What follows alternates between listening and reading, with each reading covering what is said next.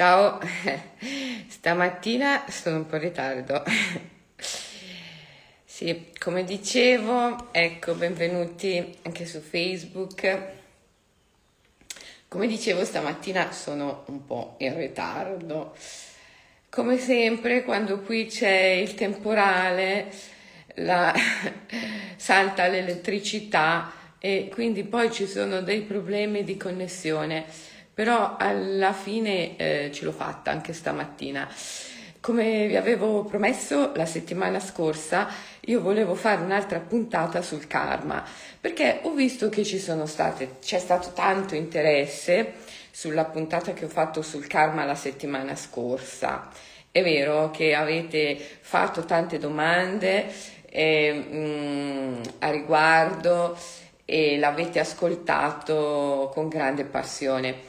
Quindi eh, volevo andare avanti a parlare di karma, prendendo spunto proprio dalle domande che mi avete fatto voi. Perché ehm, giustamente mi avete chiesto, ma Selene, qual è la differenza tra la legge meccanicistica della conseguenzialità sulla quale si basa la mente analitica, che tu dici sempre essere un mero condizionamento, è la legge di causa ed effetto karmica. Beh, eh, innanzitutto a me piace definire la legge di azione e reazione, quella karmica, e non legge di causa ed effetto. E comunque la differenza è fondamentale e ehm, ci terrei a parlarne oggi, ci terrei anche che oggi voi faceste un piccolo OMI, One Minute Immersion Meditation, ehm, su questo, perché è un punto importante. Eh, se voi praticate OMI su questo, ehm, vi aiuterà tantissimo a cambiare la prospettiva, il metodo di pensiero, poi quello che noi vogliamo fare, una rivoluzione della coscienza per aiutare noi stessi e la natura, l'anima del mondo. Um, ormai abbiamo compreso che um, le teorie lasciate a se stesse non ci aiutano. Noi possiamo produrre teorie sull'ecologia, sull'economia circolare, uh, sulla salute. Uh, quante ne vogliamo? Bellissime, affascinanti, amorevoli, non violente, eh, ma alla fine non riusciamo a portare un reale cambiamento nel mondo ehm, organismo, l'organismo della biodiversità delle Nazioni Unite ha emanato un comunicato tempo fa in cui dice che nei prossimi decenni un milione di specie viventi sparirà e la colpa è dell'uomo. Eh, parlavo nell'ultima diretta delle 20.000 tonnellate di greggio che si sono riversate nei fiumi siberiani ehm, cose orrende che accadono, come quell'elefantessa che ha mangiato un ananas pieno di petardi che è stato messo lì da qualche, mm, non posso dire la parola, ehm, e quindi è morta mh, mm, perché gli è scoppiata la bocca, era incinta. Insomma, eh, malgrado tutti i nostri sforzi, le nostre teorie ecologiche non violente, la nostra visione del corpo, una nuova visione di salute più naturale, tutte le teorie sull'alimentazione, sulla non violenza che vengono prodotte da um, una volontà veramente positiva dell'uomo di cambiare, il cambiamento non avviene, anzi c'è sempre più un peggioramento. Cos'è? Perché c'è una sorta di maledizione nell'umanità. Cosa c'è? È lo strumento, è lo strumento che utilizziamo per produrre tutte queste teorie che va cambiato. Noi non possiamo pensare di salvaguardare la natura, il nostro corpo, i nostri figli, i figli dei nostri figli e l'elefantessa, utilizzando lo stesso strumento con il quale siamo giunti a questo punto di distruzione e di violenza incredibile. Dobbiamo cambiare lo strumento. Lo strumento degli strumenti è il metodo di pensiero. Quindi dobbiamo fare una rivoluzione della coscienza, è una cosa urgentissima. Parlare di karma, comprendere, comprendere la differenza tra la legge meccanicistica di causa ed effetto della mente, il principio di conseguenzialità sul quale la mente fonda la propria conoscenza e la legge di attrazione e reazione del karma è un momento di swift, di um, change, di cambiamento um, importantissimo. Quindi facciamolo e facciamolo questa mattina, um, poi meditiamoci durante la nostra giornata perché è importante. La legge meccanicistica della causa e dell'effetto sulla quale si basa il pensiero analitico della nostra mente è ehm, nel tempo. È un tutt'uno col senso del tempo lineare, il senso del prima e del dopo. Nel buddismo, da dove eh, il principio della, delle, delle, della metempsicosi, della reincarnazione e quindi del karma, eh, ha origine, non esiste qualcosa come un tempo lineare, il prima e il dopo. Nel buddismo il tempo è ciclico, ciclico, perlomeno nel buddismo delle origini, vero? Perché poi ragazzi è, è sacrosanto che ogni spiritualità ehm, eh, di natura ha poi una religione sociale che è tesa alla misurabilità, alla governabilità dei popoli. Ogni, ogni, forma di spiritualità ha l'altra faccia della medaglia, cioè la religione sociale, che ha come obiettivo la governabilità dei popoli. Quindi, eh, diciamo, nel buddismo esoterico o spirituale, il tempo è eh, ciclico, come in natura primavera, estate, autunno, inverno, primavera, estate, autunno, inverno, primavera, estate, autunno, inverno. Non c'è un alfa e un omega, non c'è un inizio e una fine, non c'è una creazione. Infatti, eh, nel Bardo Scroll, che è un testo buddista, Mahayana, Vajrayana, eh, tantrico, sciamanico, ehm, eh, si legge ehm, che si intende che ciascuno di noi è l'eterno non nato, mai creato, mai reale, mai irreale. Perché? Perché la stessa eh, nascita è un'apparizione, un, è Maya. Maya, la parola Maya vuol dire inganno, illusione. Citta Maya, inganno della coscienza. Nascere, morire, il punto alfa, il punto l'omega, sono le due apparizioni, i due miraggi le due proiezioni o i due inganni della coscienza su cui ruota tutto il samsara, tutta la ruota delle illusioni, del il divenire, nascere, morire, rinascere, morire. È tutta un'apparizione, un'immagine. Eh? Nella psicologia eh, immaginale, nel metodo immaginale di cui mi occupo da oltre 30 anni, grazie a quel a quell'angelo, per me angelo, che è stato James Hillman, ehm, eh, noi diciamo grande imago. Tutto questo eh, apparizione che, che, comporta la sensazione, l'impressione illusoria di nascere, morire, eh, rinascere, rimorire, tutto il divenire, è una grande imago, si dice nella psicologia immaginale, grande imago una grande imago. Eh? Eh, come diceva il grande Corben, Enrico Corben, noi viviamo in un mundus immaginalis, che poi è un mundus symbolicus, un mondo simbolico, dove tutto è simbolo, apparizione, non c'è niente di sostanziale, ok? O di oggettivo, peggio ancora. Quindi ehm, è una grande immagine, ma questa immagine, ragazzi, questa immagine è simultanea, simultanea, simultanea. Come diceva Borges, tutto accade adesso, tutto accade proprio adesso, è simultaneo. Quindi nel buddismo esoterico non esiste un um, concetto di tempo lineare.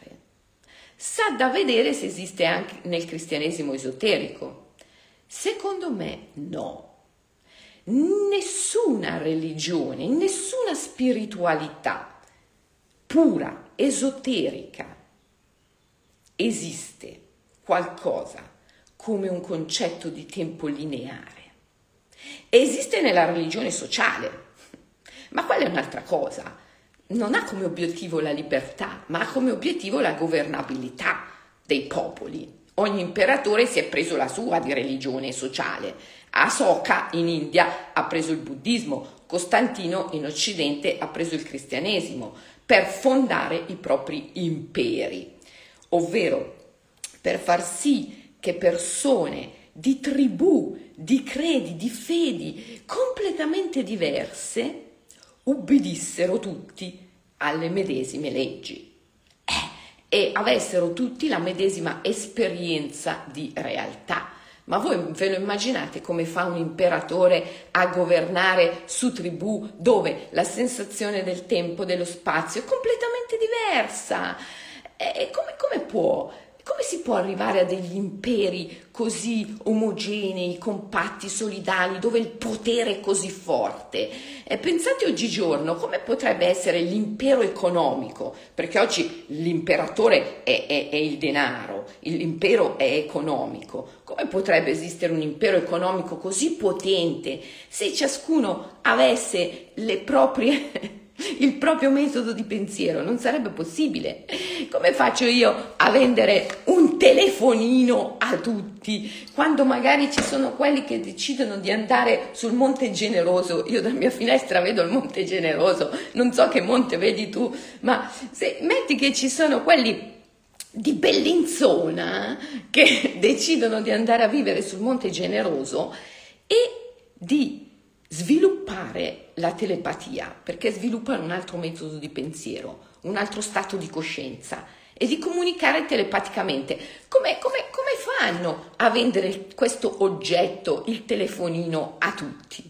Come fanno a imporre il 5G a tutti? Non è possibile perché quelli lì di Bellinzona che sono andati a vivere sul Monte Generoso eh, comunicano telepaticamente, hanno un altro metodo di pensiero, il telefonino non, non l'hanno bisogno, non lo comprano. Eh, allora capisci che per fondare un impero, per fondare un impero, io devo far sì che tutti abbiano lo stesso metodo di pensiero, utilizzino il pensiero allo stesso modo e creino la stessa mappa della realtà.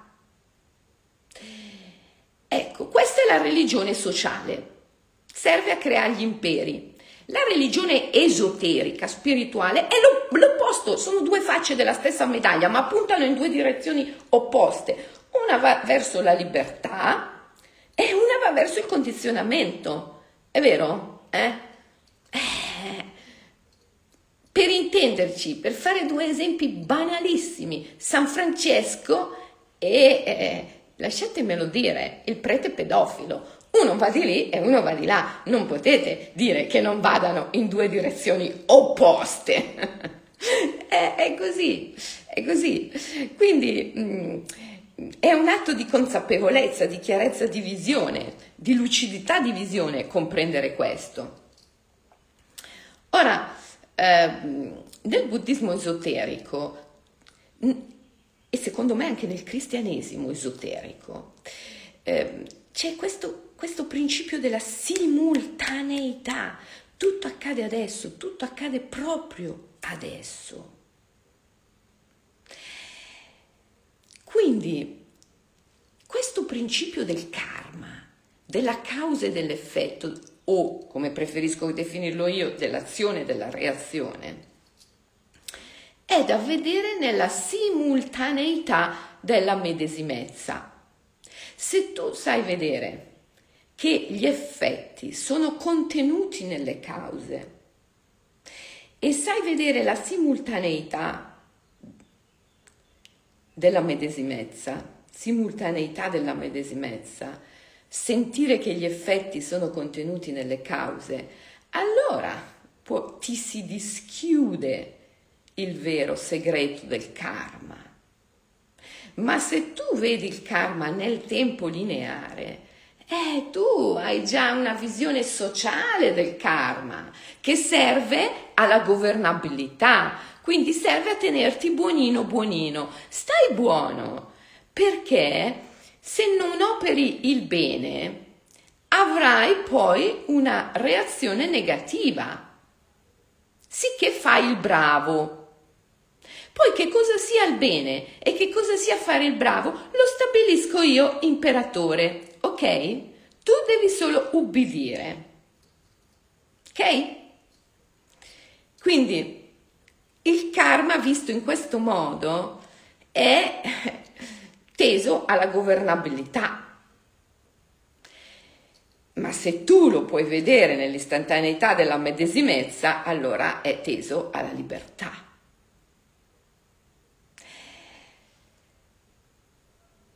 Cosa vuol dire vedere il karma nell'istantaneità della medesimezza?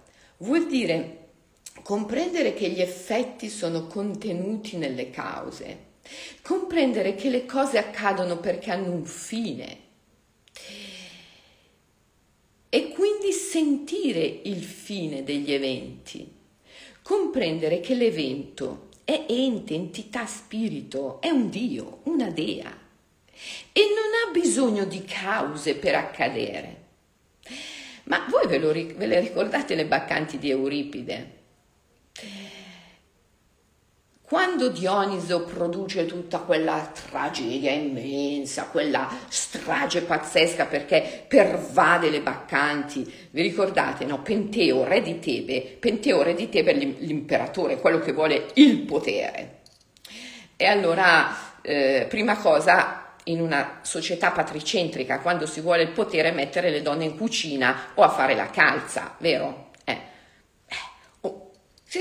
A seconda della società, poi le confini in un ruolo opposto ma uguale, identico, opposto ma identico, perché o gli metti il velo in testa e le copri tutte dalla testa ai piedi, oppure le costringi a far vedere eh, il sedere e le tette e mettere le gambe in vista come se fossero merce. No? Quindi sono due espressioni opposte ma identiche della stessa mercificazione, della stessa, ehm, eh, dello stesso vilipendio del femminile.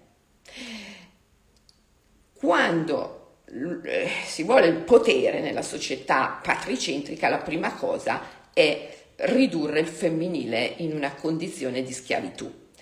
Allora Penteo, prima cosa che fa, è dire alle donne, voi tutte in cucina, tutte a fare la calza, le baccanti non le fate più. Che cos'è quella cosa lì che fate? Che andate sul monte generoso? No, allora si andava sul monte Citerone, ma tutti i monti sono, sono medesimi perché sul monte c'è sempre la forza di Shiva e di Dioniso, che poi sono simili, no? Shiva, Dioniso. Um, sui monti c'è sempre la conoscenza delle vette, come diceva Nietzsche. Quindi voi donne, cosa andate sui monti? A, a ballare sui monti, a ballare nude sui monti, a, a fare le danze orgiastiche, i baccanali. Voi donne, tutte a casa, in cucina, a fare la calza. Eh. E questo Dioniso, que, questo Dioniso che vi pervade nell'estasi dionisiaca e vi porta sui monti a danzare. Chi è? Ah, io non lo riconosco più neppure come un dio, non è nemmeno un dio. Cioè, ma hai capito Dioniso che cosa gli combina sto qua?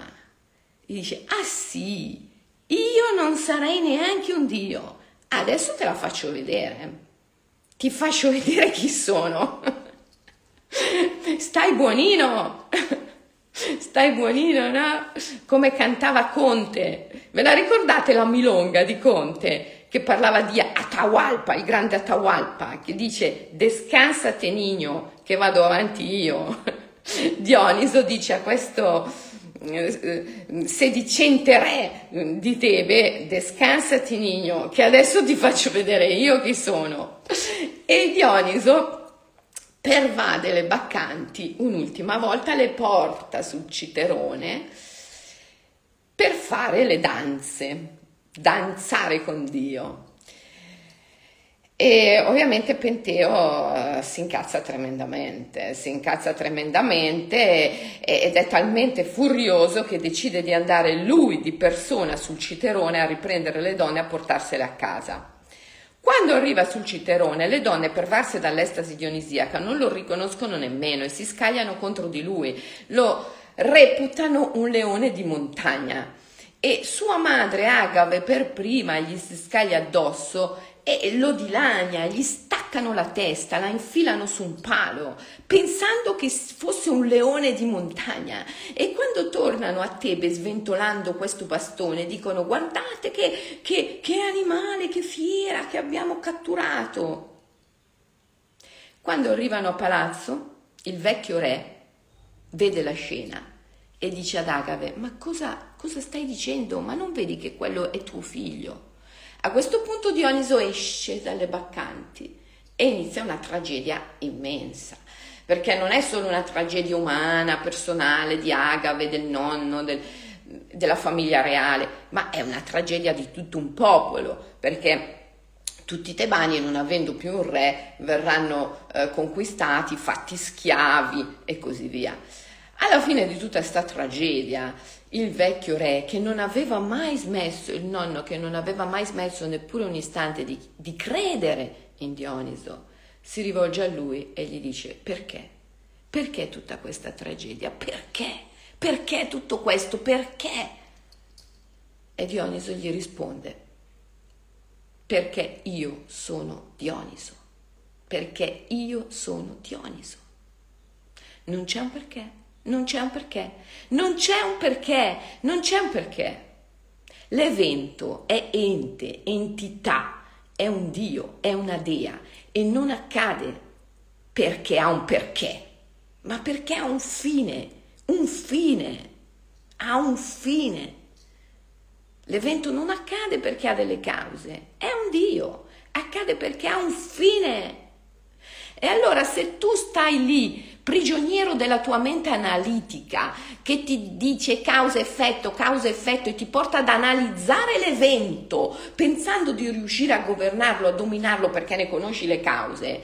E sei vittima, sei vittima, sei vittima. Ilman diceva, se tu continui a pensare in questo modo, siccome ho avuto una mamma che mi ha fatto questo e questo, siccome ho avuto un'infanzia così così, per conseguenza io, siccome non ho i soldi, eh, per conseguenza non posso fare l'imprenditore, siccome non ho da parte nulla, non posso permettermi di non andare più a fare questo lavoro del cavolo che non mi piace per niente e fare quello che voglio, finché continui a pensarla così, sarai sempre vittima, sarai sempre vittima. Devi uscire di lì, devi uscire da questa mente analitica che si fonda sul principio della causa e dell'effetto. Le cose non accadono perché hanno delle cause.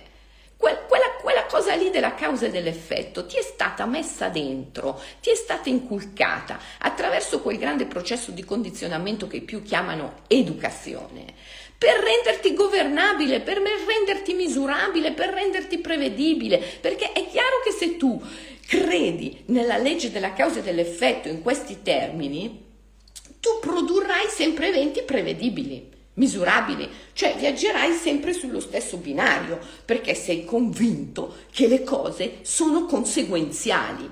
Se tu sei convinto che le cose sono conseguenziali, non deraglierai mai, viaggerai sempre sullo stesso binario cioè produrrai sempre azioni che sono la conseguenza di ciò che è venuto prima. Perché questo imbroglio, perché è un imbroglio pazzesco della legge della causa e dell'effetto meccanicistica della mente, questo imbroglio della causa e dell'effetto calato nel tempo, nel prima e del dopo, ha, non ha lo scopo di portarti a conoscere la realtà ma ha l'unico scopo di portarti a produrre eventi che sono sempre conseguenti a quelli venuti prima e quindi a mantenerti lì dove sei, così come sei, misurarti, prevederti e governarti. Devi deragliare, devi deragliare, deragliamo ragazzi, deragliamo. La rivoluzione si fa cambiando i valori, la rivoluzione si fa cambiando il metodo di pensiero, non scendendo in piazza. Se volete scendete anche in piazza, è carino, a me piace. Io non, non posso venire perché sono troppo impegnata. Voi dovete capire che io mi sveglio alle 5 della mattina e alle 10 di sera sono ancora qui a cercare di eh, scrivere, eh, fare workshop, seminari, dirette al, al, al, allo scopo di sostenere questa rivoluzione della coscienza. Quindi dobbiamo uscire, dovete uscire da questo imbroglio della conseguenzialità e dovete smettere di pensare che conoscere l'evento vuol dire conoscerne le cause. Non è vero che l'evento ha delle cause e non è conoscendo le cause che tu conosci l'evento. Ti faccio un esempio. Una mia allieva, un giorno gli faccio una regressione alle vite passate. Vieni con me in viaggio, andiamo nel tempo, dai. Tanto il tempo è simultaneo, per cui mm, è facilissimo viaggiare nel tempo. È tutto qui. Eh, ti porto con me, vieni. Andiamo. Ok. Questa fa il viaggio, il viaggio sciamanico, poi si risveglia e dice: oh, Selene, ho capito tutto ho capito tutto. Eh, cosa hai capito? Dico io. Sai, ho capito perché in questa vita io sono in questo conflitto pazzesco, che non voglio avere figli, però mi manca la maternità. Vedi, sai che cosa ho visto? Ho visto che io in una vita precedente sono morta di parto. Mi sono vista che ero una donna in un letto pieno di sangue che moriva, moriva di parto. E poi, sai, mi sono ricordata che la mia bisnonna è morta di parto al terzo figlio. E poi lo sai, quando io ero adolescente facevo sempre un sogno ricorrente in cui Correvo felice in un prato verde e improvvisamente delle urla di bambini mi svegliavano angosciate. Allora Selene, capisci perché, capisci le cause, capisci le cause. Io ho detto no, non capisco le cause. Non è così, non è così. Non è così. Non è che la vita precedente è venuta prima, per cui è la causa dell'immagine della trisnonna che è la causa dei tuoi incubi da adolescente, che è la causa del tuo conflitto tra maternità sì e maternità no. Non è così, perché non esiste un prima e un dopo. Tutte queste immagini, tutte queste immagini sono simultanee, accadono adesso, accadono proprio adesso. È, è l'archetipo, capisci? L'archetipo gli psicanalisti lo chiamano archetipo, gli antichi lo chiamavano Dio, Dea, il Dio, la Dea. Qui c'è una Dea potentissima, un archetipo potentissimo che come un sole irradia simultaneamente in tutte le direzioni dello spazio, generando simultaneamente, nella simultaneità della medesimezza, tutte queste immagini. Ma sono immagini, sono immagini. In verità nulla è mai esistito, nulla è mai accaduto, nulla sta per accadere e nulla accadrà mai. Tutto ciò che esiste è semplicemente una relazione d'amore tra l'umano e il divino. E alla fine L'unica cosa che esiste è questa relazione, che è l'amore, è il darsi tra l'umano e il divino, la relazione, l'amore, il darsi. Tutte queste immagini sono apparizioni e appaiono nella simultaneità dell'attimo presente, in un eterno presente, in un eterno presente. c'è un dio, una dea. E gli antichi la chiamavano Artemide, Diana. Artemide, Artemide, ve lo ricordate? Era la sorella di Apollo. E, e figlia di Zeus, però Zeus l'aveva, non l'aveva concepita con Era, la sua legittima moglie, ma con un'altra più bella. E Era, come al solito, si era arrabbiata tremendamente, per cui aveva condannato sta poveraccia a partorire tra mille dolori. Artemide nasce per prima, poi vede sua madre che partorisce tra mille dolori, difficoltà pazzesche suo fratello Apollo. A questo punto Artemide, poverina, si spaventa e dice io non avrò mai figli. Però Artemide è la dea del parti. Artemide è la protettrice delle partorienti, la dea del parto. Quindi è l'archetipo di questo complesso che a volte c'è nelle donne. Quando l'archetipo è attivo c'è questo conflitto interiore tra ah, io non avrò mai figli, e eh, però un forte istinto eh, di maternità che crea il conflitto interiore. Quindi c'è una dea, c'è un archetipo che è un sole pulsante che manifesta tutte queste immagini e dovunque tu ti volti, futuro, passato, presente, in qualsiasi direzione dello spazio ti volti, tu vedi sempre immagini similari, perché c'è un archetipo, un Dio, che le proietta. Ma come le puoi risolvere? Come le risolvi? Non con un processo analitico.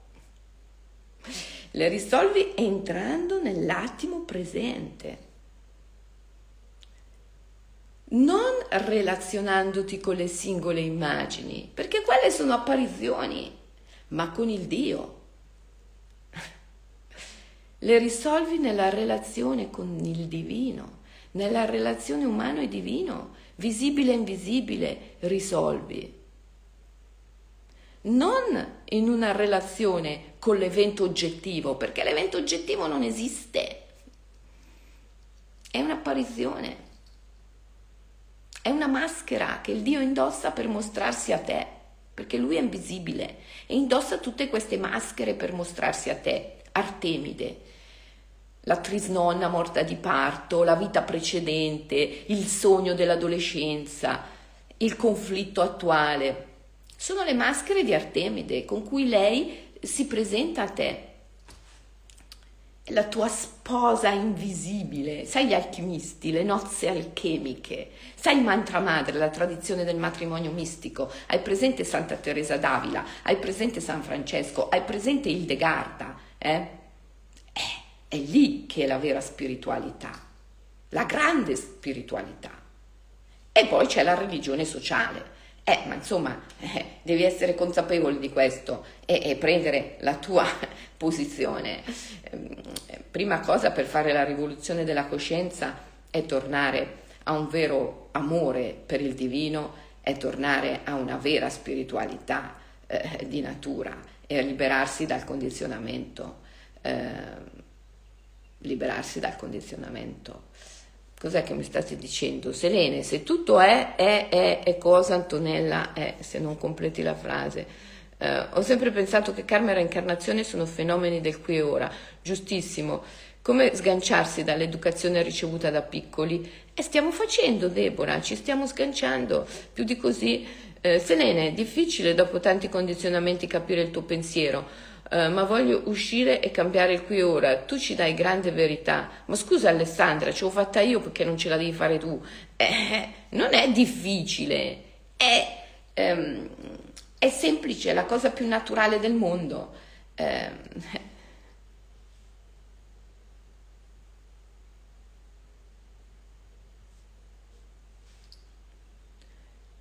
troppo generico, di che divino parli? Eh, parlo proprio di un divino generale, totale, non certo di uno in particolare, non certo del mio, del tuo, del suo, di quell'altro. Parlo del divino come invisibilità, come principio invisibile che è in tutte le cose, non certo di un Dio che vive in un cielo lontano, eh, ma di un Dio che è, in, che è, ovunque, che è in tutte le cose.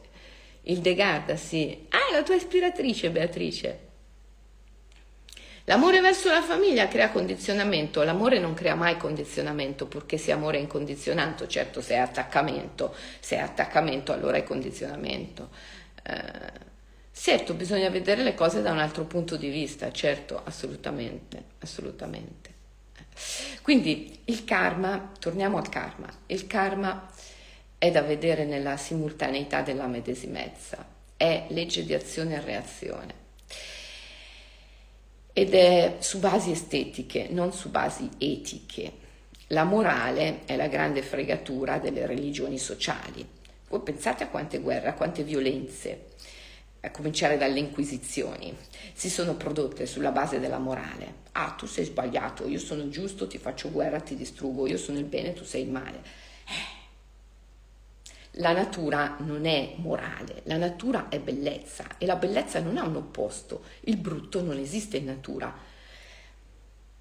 La bellezza è la manifestazione del sacro, della capacità di darsi, di offrirsi.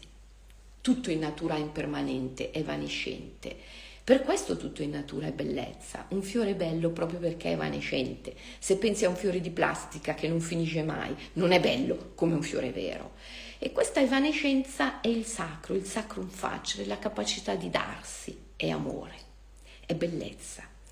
Quindi il karma è su basi estetiche. Il karma si svolge sulla base del sacro, non sulla base della morale. Quando il karma viene interpretato sulla base della morale, è sempre eh, una rilettura della religione sociale che ha lo scopo della governabilità. Fai il bravo perché se no, fai il bravo perché se no, eh. Poi che cosa sia il bravo eh, lo stabilisce l'imperatore. Eh. Quindi, quindi il karma è immediato ed è su basi estetiche. È una questione di ritmo, di armonia. Ritmo, armonia, ritmo, armonia. Pensate, gli sciamani siberiani, i miei amici protagonisti dei miei libri, Il profumo della luna, Il discorso della luna, dicono che ci sono dei, spiriti potentissimi, che governano la grande soglia e che hanno il compito di mantenere l'equilibrio tra ciò che è nel visibile e ciò che è nell'invisibile, al di qua e al di là della grande soglia. Ogni volta che un equilibrio viene rotto, per esempio, Casimir mi faceva l'esempio dei lupi delle steppi e della lince bianca e mi diceva l'equilibrio con i lupi delle steppe e con la lince bianca è stato rotto. Ci sono troppi pochi lupi e troppe poche linci al di qua della grande soglia. E ce ne sono troppi al di là della grande soglia, nell'invisibile. L'equilibrio è rotto e questo è un grande problema. Ecco cos'è la legge della bellezza, è equilibrio, armonia. L'uomo primitivo può cacciare l'animale, ma deve salvaguardare l'equilibrio. L'uomo moderno questo equilibrio l'ha rotto totalmente, completamente, in una maniera disastrosa, devastante. Non c'è più niente di bello che l'uomo riesca a produrre. Nietzsche diceva la vera arte è morta non può prodursi in questo mondo. Al di là di ciò, la bellezza nel mondo umano è davvero rarissima, quasi introvabile. L'uomo non ha più il senso dell'armonia, dell'equilibrio e sta accumulando un karma pazzesco che gli si riversa contro nell'istantaneità della medesimezza. L'armonia, il ritmo è qualcosa che devi sentire, è un senso di rispetto, di equilibrio fra maschile e femminile, fra il giorno e la notte, tra ciò che mangi e ciò che ti astieni dal mangiare, tra, tra ciò che prendi perché ti serve e tra ciò che non prendi, che lasci, che abbandoni, che dai. L'equilibrio tra ciò che prendi e ciò che dai. Questa è la bellezza, l'equilibrio, l'armonia. Il dono, il sacro, l'offerta. Questa è la bellezza.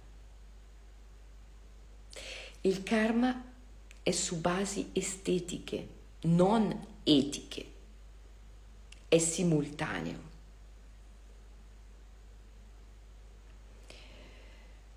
Um, vediamo, sei abbagliata da un riflesso. Eh sì, perché sta venendo l'alba, entra la luce dalla finestra. Ma adesso vi saluto perché devo andare a Cremona a Telecolor.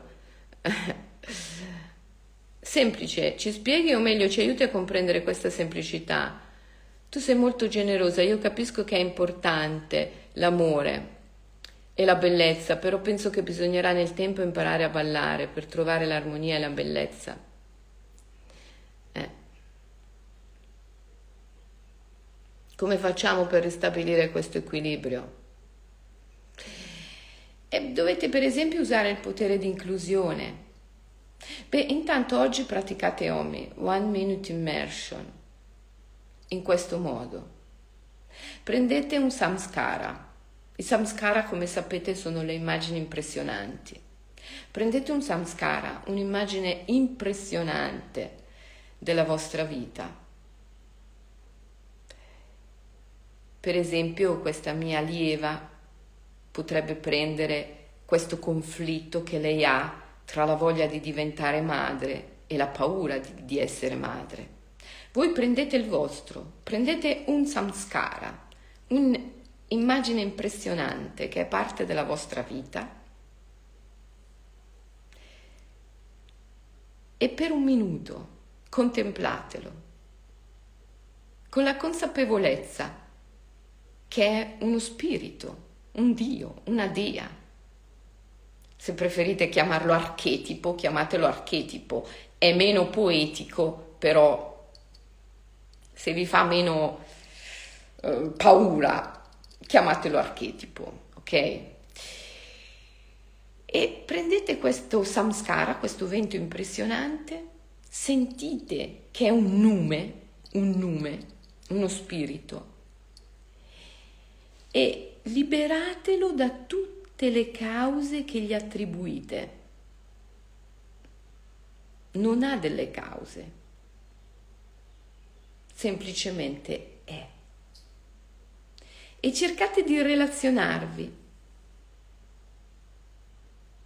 con questo principio. Attraverso un sentimento come la fede. Cercate di avere fede in questo principio e di dire, come diceva il grande Borges, se tu sei qui con me nella mia vita ora, io cercherò di essere alla tua altezza.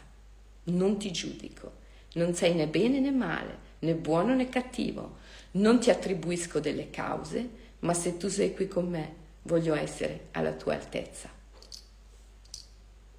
Provate a fare questo per un minuto al giorno, più volte al giorno, minimo tre, ok? Ciao, vado a Cremona a Telecolor, sono già in ritardo, poi mi sentirete, oggi registro, vi farò sapere quando va in onda. Ciao, buona giornata e buon OMI, ciao!